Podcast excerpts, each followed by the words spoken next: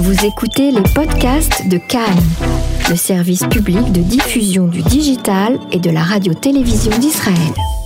Nous sommes avec Olivier Rafovitch. Bonsoir et merci de répondre à nos questions. Je rappelle que vous êtes euh, le candidat, euh, candidat 16e position d'Israël Beitenu, colonel de réserve et ancien porte-parole euh, de l'armée. Alors, Israël Beitenu, version 2019 et seconde édition de l'élection, il y a un mot qui revient très souvent à votre sujet, au sujet du, du parti Israël Beitenu, c'est faiseur de roi. Mais de quel roi exactement parle-t-on? Euh, lorsque, lors de ces prochaines élections, selon vous, qui faut-il élire, sachant qu'avec Liberan sera peut-être faiseur de roi, mais ne sera pas le roi lui-même? Écoutez, bonjour et merci euh, de, m'interviewer par rapport à ce qui se passe au niveau politique et au niveau de Israël. D'abord, dans la prochaine Knesset, euh, qui sera donc élue après le 17 septembre, il y aura une coalition qui va être créée, qui va être construite avec trois grands partis c'est ce que nous voulons et ce que nous espérons, avec le Likoud, avec euh, Carole Lavan, bleu-blanc, et avec Israël Betenu. Et cette coalition qui se mettra en place, comme, comme nous l'espérons, euh, saura faire face aux défis existentiels auxquels aujourd'hui euh, euh fait face l'État d'Israël. lesquels? Lesquels très exactement?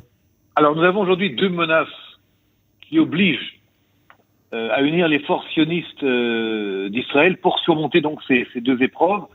L'une est une menace militaire, la menace du Hamas, qui est devenue une menace stratégique, mais également euh, le problème de la dissuasion israélienne, qui est aujourd'hui mise à l'épreuve, en particulier face au Hezbollah et face à l'Iran. Et cette menace militaire, comme nous voyons en ce moment-là, dans ces jours-là, dans ces jours derniers, nous voyons qu'il y a une montée euh, de, de, problèmes sécuritaires et, militaires, avec effectivement même une possibilité euh, de confrontation euh, beaucoup plus large.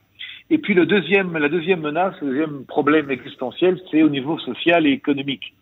Il y a aujourd'hui, et même si le gouvernement actuel n'en parle pas trop, il y a un déficit budgétaire très grave de plus de 55 milliards de shekels, un déficit euh, gigantesque qui a des implications et au niveau sécuritaire, entre autres, pour les programmes d'armement, le plan quinquennal de Tzal, également au niveau social, avec une aggravation euh, que nous allons malheureusement voir si rien n'est fait au niveau du chômage et de la pauvreté. Donc ces deux grandes menaces, une sécuritaire et l'autre sociale et économique, obligent le gouvernement israélien, c'est ce que nous euh, euh, exigeons dans la prochaine coalition, à ce qu'il y ait une union nationale, on appelle même cette union, une union d'urgence nationale pour euh, faire face à ces problèmes. alors, je vous, interromps ici, et sur cette première menace ici euh, que vous qualifiez d'existentielle, Hezbollah-Iran.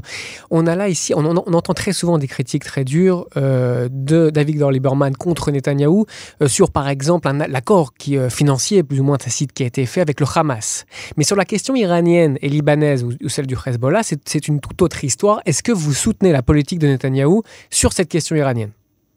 D'abord, nous soutenons, euh, et personnellement je soutiens euh, la dernière opération de Tzal qui a été décidée par le Premier ministre et qui est également mise à la défense euh, contre des, des bases euh, en Syrie euh, d'objectifs iraniens avec le Hezbollah.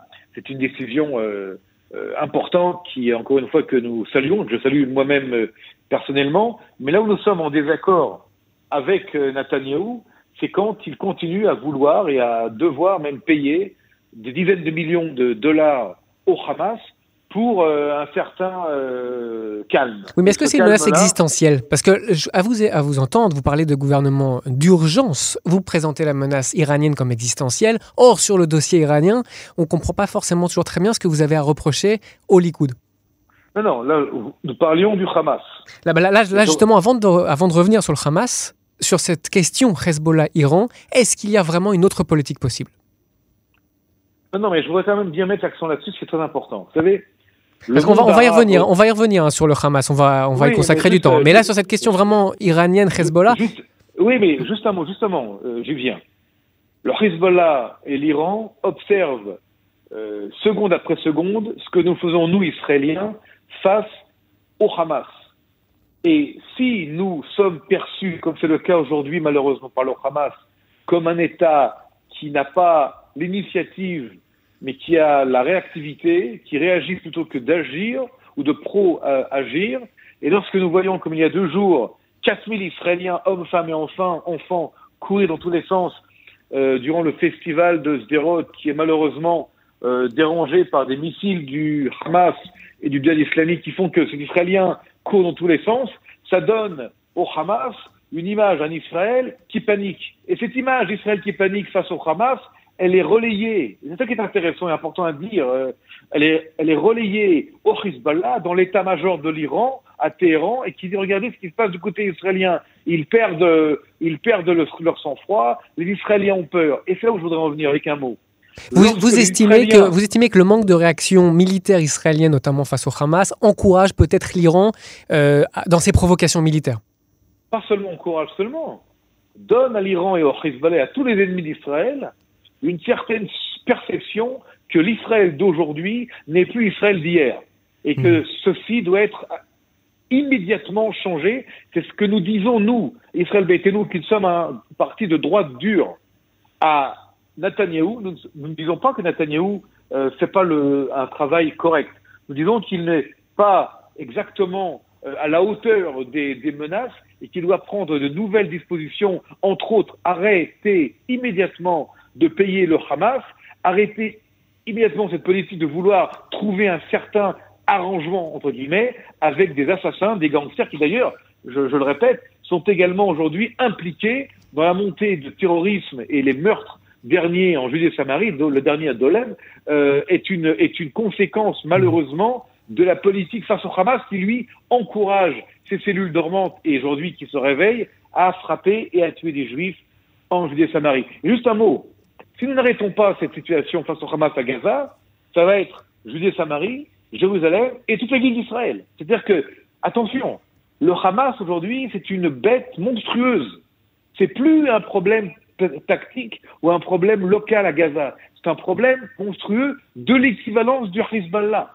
Hmm. Nous avons, nous, maintenant, créé de nos propres mains un deuxième Hezbollah dans la frontière sud d'Israël. Vous allez me dire, c'est la fin du monde? Non, c'est pas la fin du monde mais il faut traiter le problème comme il se doit, c'est-à-dire de manière beaucoup plus ferme, beaucoup plus dure. Et juste un mot, si vous me permettez, je suis tout à fait euh, dans l'idée que si ce soir, euh, Ismaël Haniyeh et Yahya Sinwar, les patrons du Hamas, vont aller dormir tranquillement en sachant que demain matin, ils se réveilleront tranquillement, ceci doit être arrêté. Ils doivent avoir peur, même très peur, et craindre l'épée, le glaive israélien.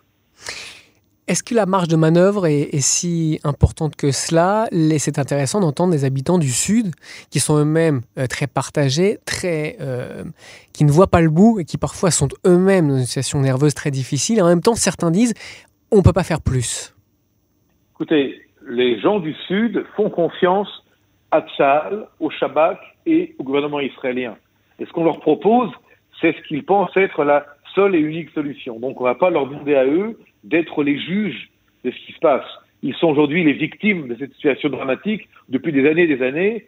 il y a des missiles qui tombent, des mortiers qui tombent, des enfants de 15 ans qui font encore pipi au lit, des femmes mariées qui dorment dans l'abri parce qu'elles ont peur de dormir dans la chambre euh, de la famille. On a peur de faire Shabbat parce que chaque Shabbat, il y a ce missile ou ce mortier qui dérange les habitants de, ce qu'on appelle Otef Ava. Tout ceci, si vous voulez, est une situation qui doit s'arrêter. Et comment elle s'arrête?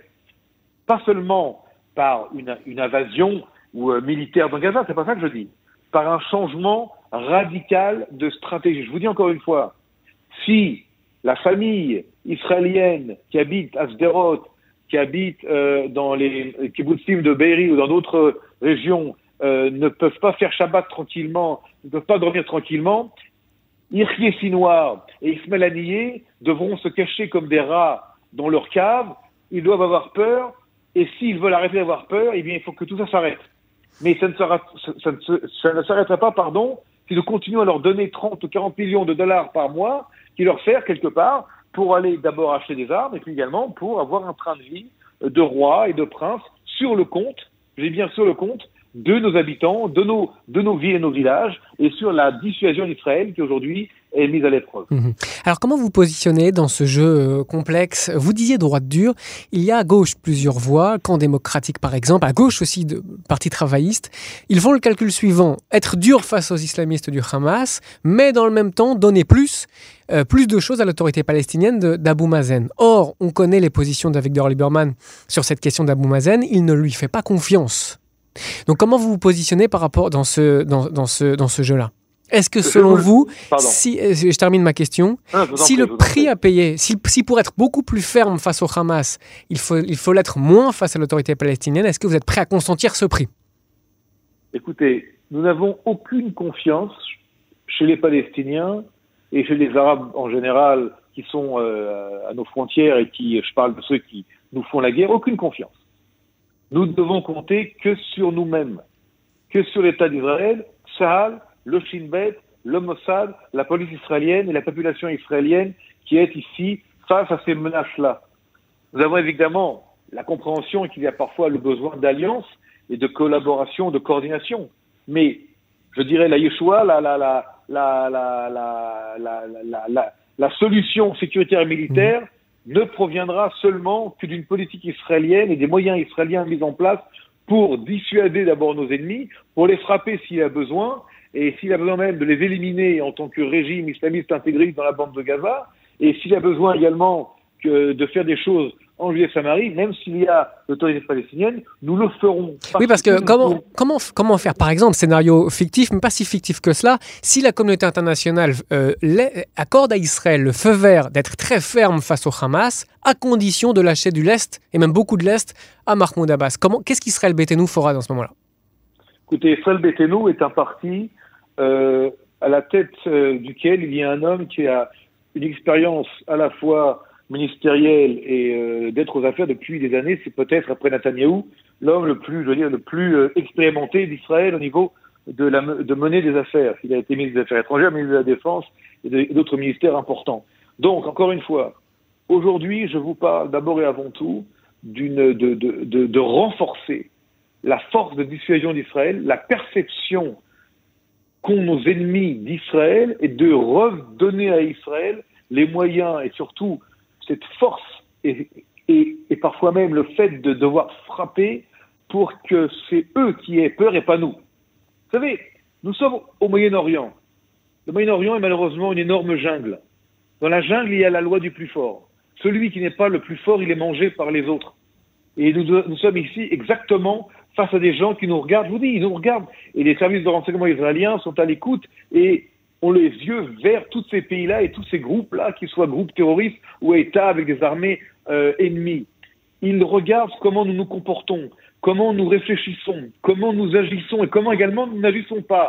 Et ensuite, ils ont fait des conclusions. Dans ce genre de situation que j'appelle ici jungle du Moyen-Orient, nous ne devons pas seulement être forts, nous devons être les plus forts, sans compromis sans compromis. Et c'est quand on est les plus forts qu'il est, qu'il est possible au Moyen-Orient de prendre des décisions importantes pour aller de l'avant. Mais je vais devancer votre question.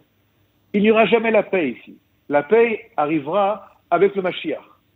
Nous devons à chaque fois ici être prêts à des situations extrêmement compliquées, extrêmement graves, mais être dans ceux qui décident, ceux qui ont l'initiative et ceux qui prennent les décisions. Mais surtout, ne pas être dans la réaction et être derrière ceux qui agissent contre nous. Le, souci, en tout cas du point de vue de la, logique d'Israël Beteno à ce niveau-là, c'est que vous avez un point commun très fort avec le parti bleu-blanc Carole Lavan, c'est cette volonté de, restaurer la, force de, dissuasion israélienne, mais Carole Lavan et certains éléments à Carole Lavan, je pense à Ashkenazi euh, notamment, pas seulement, eux, derrière, ensuite, ont vraiment la, la volonté de signer des accords très substantiels avec, par exemple, l'autorité palestinienne. Écoutez, je ne connais pas le programme exact de Kechol Lavan et ce qu'ils veulent et ce qu'ils ne veulent pas. Eux-mêmes sont divisés. Vous avez parlé d'Ashkenazi, c'est pas lui le chef du parti, c'est le numéro 4 du parti. Je le connais personnellement, j'ai été euh, le porte-parole du gouvernement du Nord pendant 4 ans lorsque lui-même était euh, général euh, en, charge du Nord.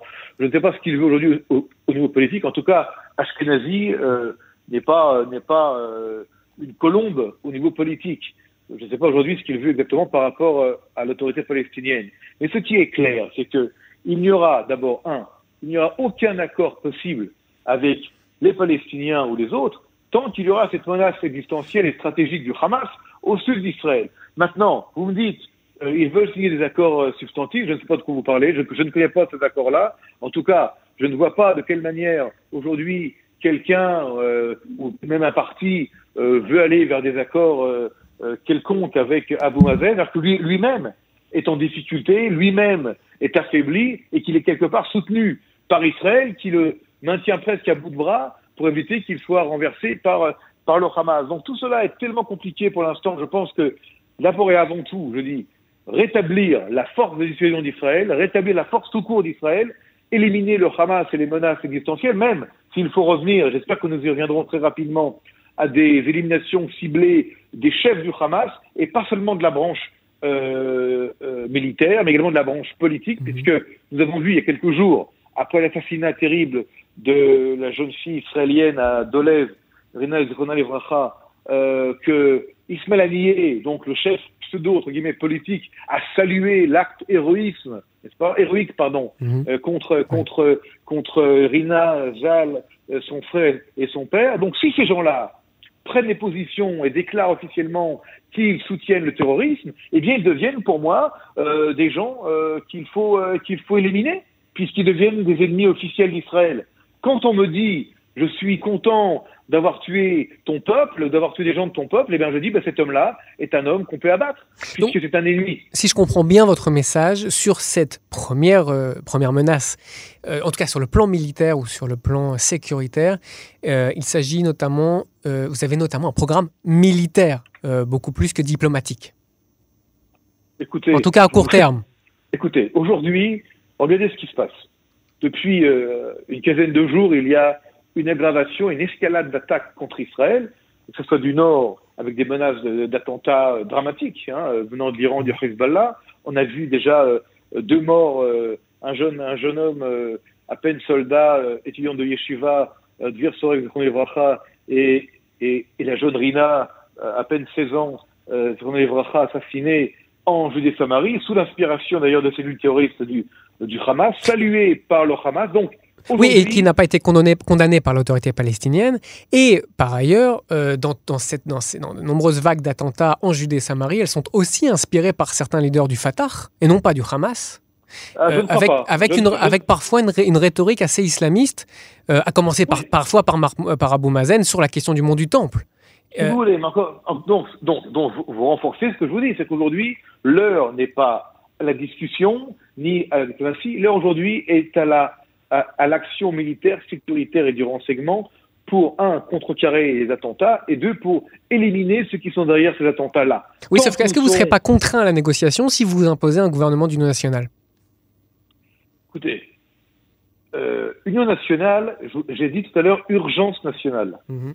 Euh, vous savez que euh, Benny Gantz, ancien chef d'état-major de l'armée israélienne, Bogi, ancien chef d'état-major de l'armée israélienne et ministre de la Défense, Avigdor Lieberman, ancien ministre de la, la Défense et, et loin d'être une colombe, Benjamin Netan- Netanyahu, lorsqu'il est bien assisté à sa droite, il est également euh, dans, le même, dans le même état d'esprit. Aujourd'hui, l'État d'Israël, attention, vous savez, il y a des moments en Israël où c'est le moment où on parle d'Eurovision, où on parle de fête, où on parle de d'exit économique et financier d'une grande société israélienne. Il y a également des, des, des moments où malheureusement nous devons revenir aux fondamentaux. C'est- C'est-à-dire qu'il y a des moments où nous devons réexpliquer au monde et même à nous-mêmes que nous sommes face à une situation de menace existentielle. Et là, c'est plus le moment de négocier et de réf- réfléchir à comment allons-nous négocier, mais à comment allons-nous nous défendre et détruire nos ennemis. Et, si vous me permettez,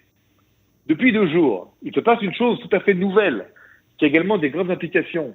C'est le fait que la France de M. Macron essaie de jouer un rôle diplomatique euh, international en voulant, parce qu'il y a également des intérêts franco-iraniens extrêmement juteux au niveau économique et financier, en voulant remettre l'Iran dans le rang des nations, entre guillemets, euh, bonnes ou, euh, ou propres, entre guillemets, je, je mets bien les guillemets, Mhm. n'est-ce pas, en voulant donner, redonner une virginité politique et diplomatique à cet Iran des mollahs et des ayatollahs, la même Iran qui nous fait la guerre depuis des années, qui veut nous détruire parce que c'est leur politique, hein, ils disent bien qu'ils veulent détruire Israël et l'éliminer de, la carte mondiale. Mmh. Et quand nous, entendons cela par des, pays alliés, des pays proches d'Israël, des grandes démocraties, qui au nom de l'économie, au nom d'une vision diplomatique extrêmement, euh, extrêmement étrange pour nous, euh, nous devons également réfléchir à ce que peut-être demain nous serons de nouveau tout seuls.